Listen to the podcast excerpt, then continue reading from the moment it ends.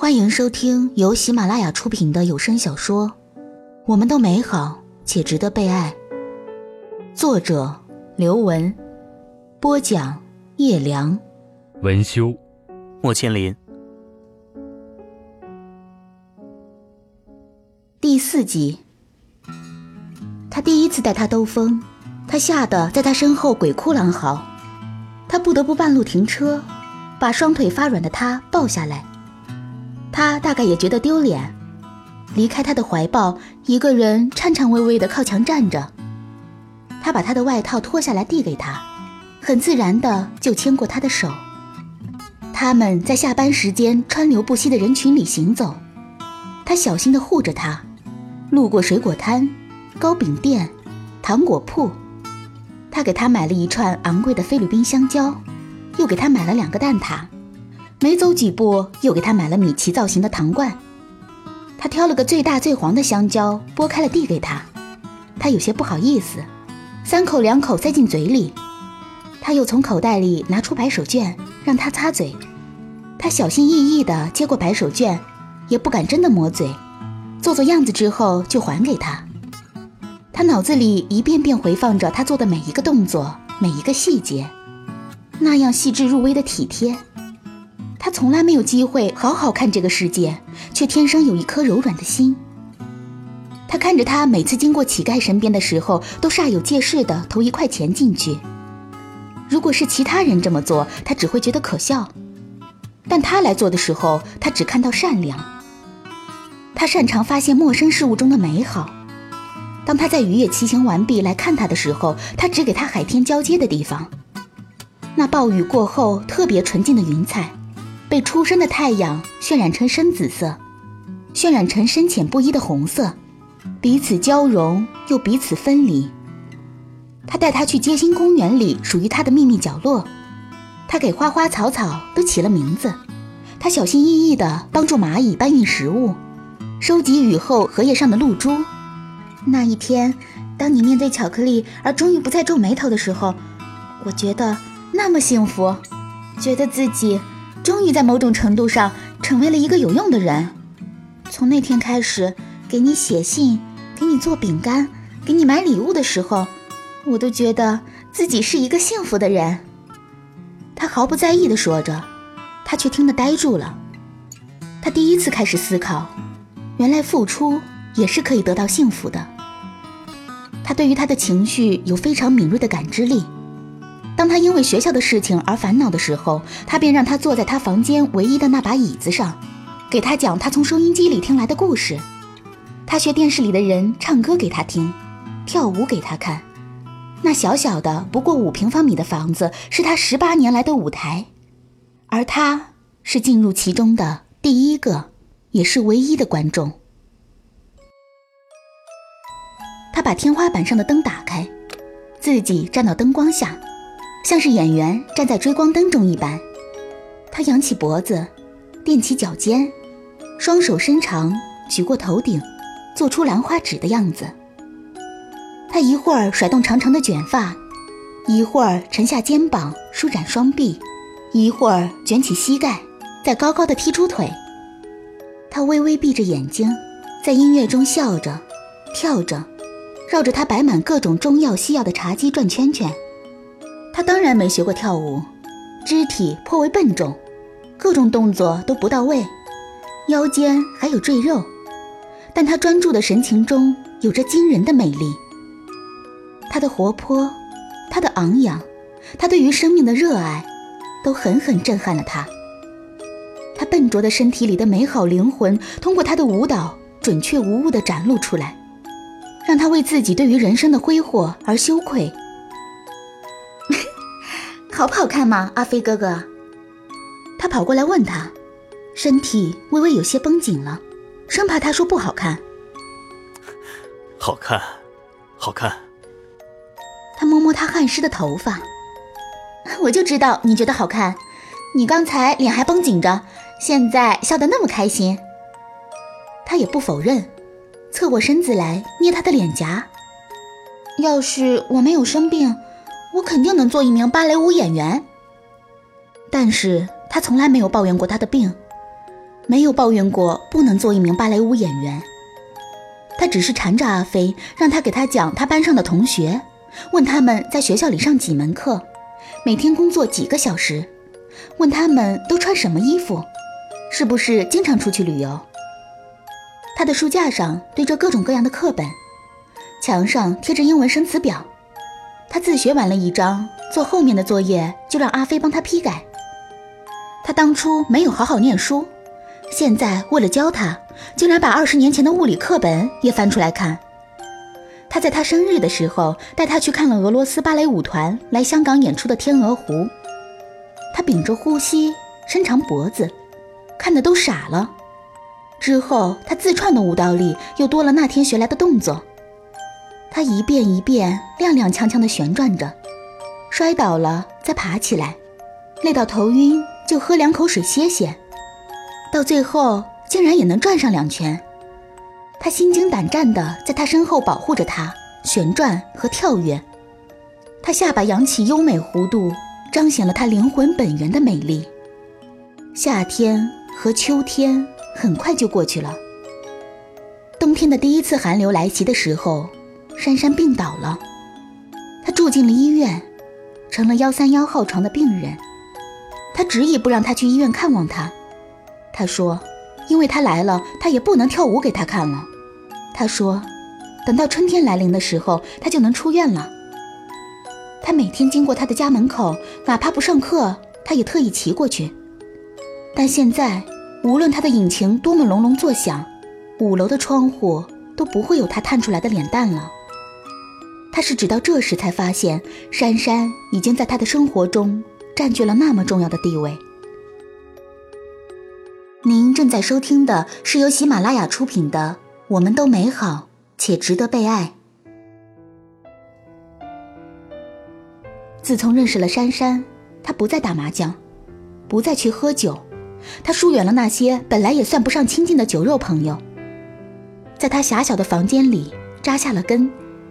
他的奶奶把他当成了另一个孙子来照顾。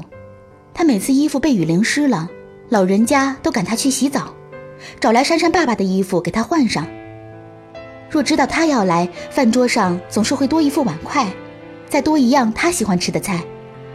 他因为看不见珊珊而非常恐慌，不单单是思念。更多的，是害怕。他是他现在生活里最美好的事物，他过去也拥有过美好的事物，但都被他弄丢了。而这一次，他特别害怕，会重蹈覆辙。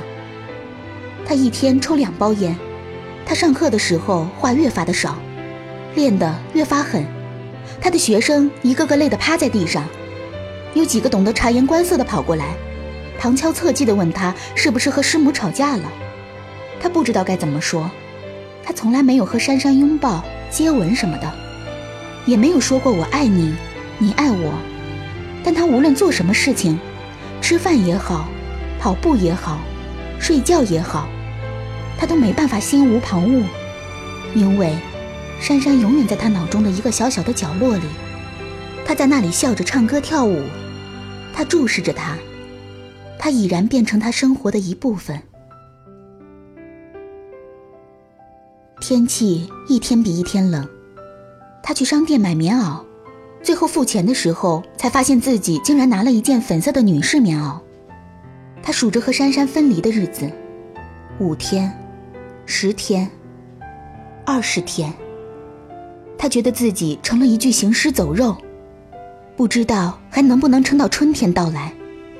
他的学生们想了一招，他们把他灌得烂醉，给他开了酒店房间，找来小姐，希望身体上的发泄可以让他的心情变好。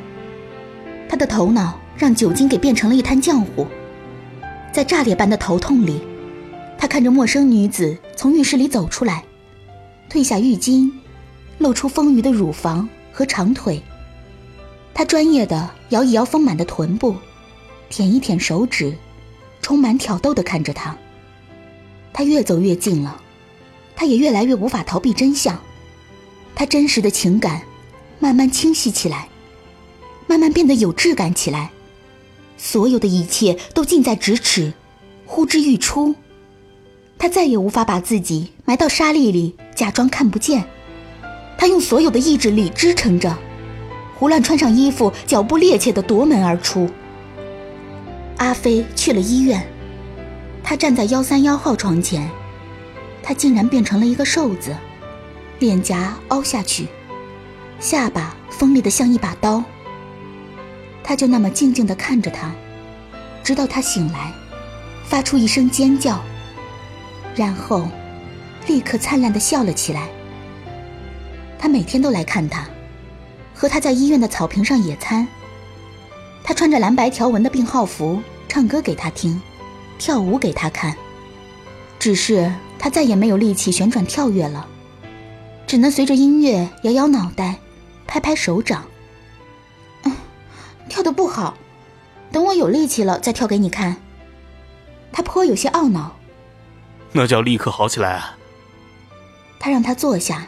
给他擦汗，然后不由自主的吻了他的额头。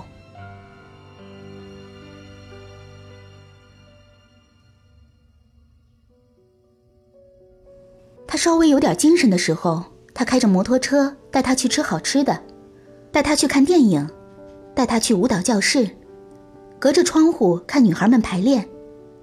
他常常没坚持几分钟就睡着了，趴在他的背上。他把摩托车开得很慢很慢，慢到他觉得，仿佛会这么一直开下去，没有尽头。到后来，他已经完全下不了床，但是，还是会送礼物给他，是用漂亮的糖纸折成的小动物。他还是像以前那样，仔仔细细地问他的工作，看他练得越发紧实的肌肉。他稍微皱一皱眉头。他就不遗余力地讲笑话逗他开心。只是他现在还没讲完一个笑话，就要停下来好一阵咳嗽。但是，无论是在无尽的呕吐中，还是因为疼痛而整夜睡不着的时候，他都用尽全力微笑着，仿佛生活是一件愉快简单的事。他望着病床上他羸弱的身躯，不由自主的就湿了眼角。他的奶奶反倒来劝他，从保温桶里分一点鱼汤给他喝。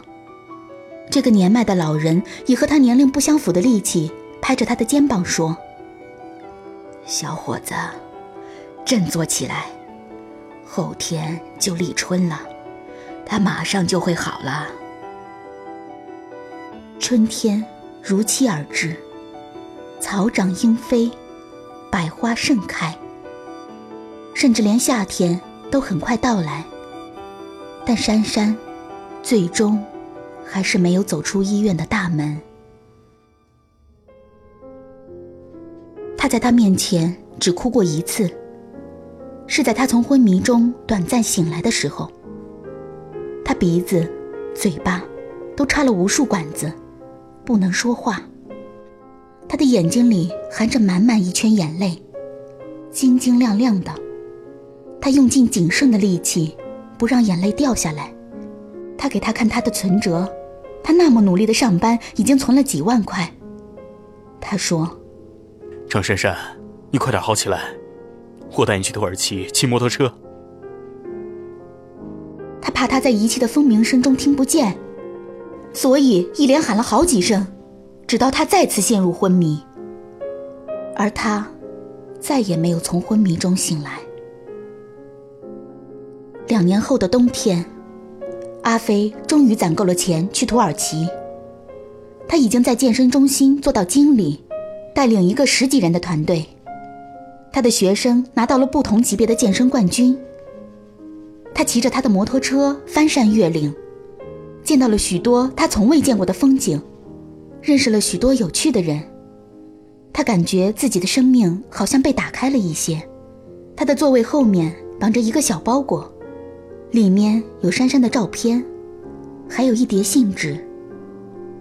亲爱的珊珊，你给我写了那么多信，今天终于轮到我给你写一封了。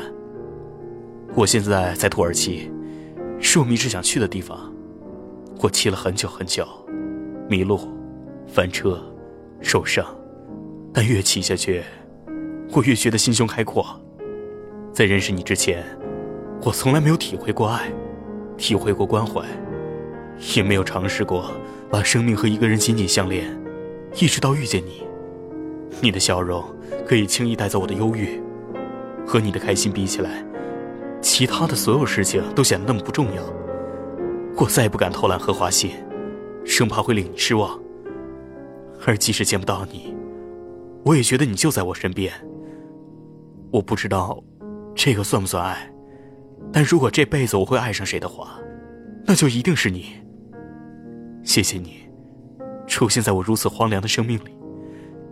你最后的愿望，是希望我替你看看这个世界。但愿我没有令你失望。我爱你。阿飞把信系在气球上。轻轻松开了手，他站在广袤的原野上，头顶是灿烂的星空，不远处停着他的摩托车，那只粉红色的兔子已经风尘仆仆，但仍然安稳地挂在他的车把上。感谢您收听由喜马拉雅出品的有声小说《我们都美好且值得被爱》，作者。刘文，播讲，叶良，文修，莫千灵。遥控器转来转去，转到谁的心情？他演戏，我哭泣，真假都分不清。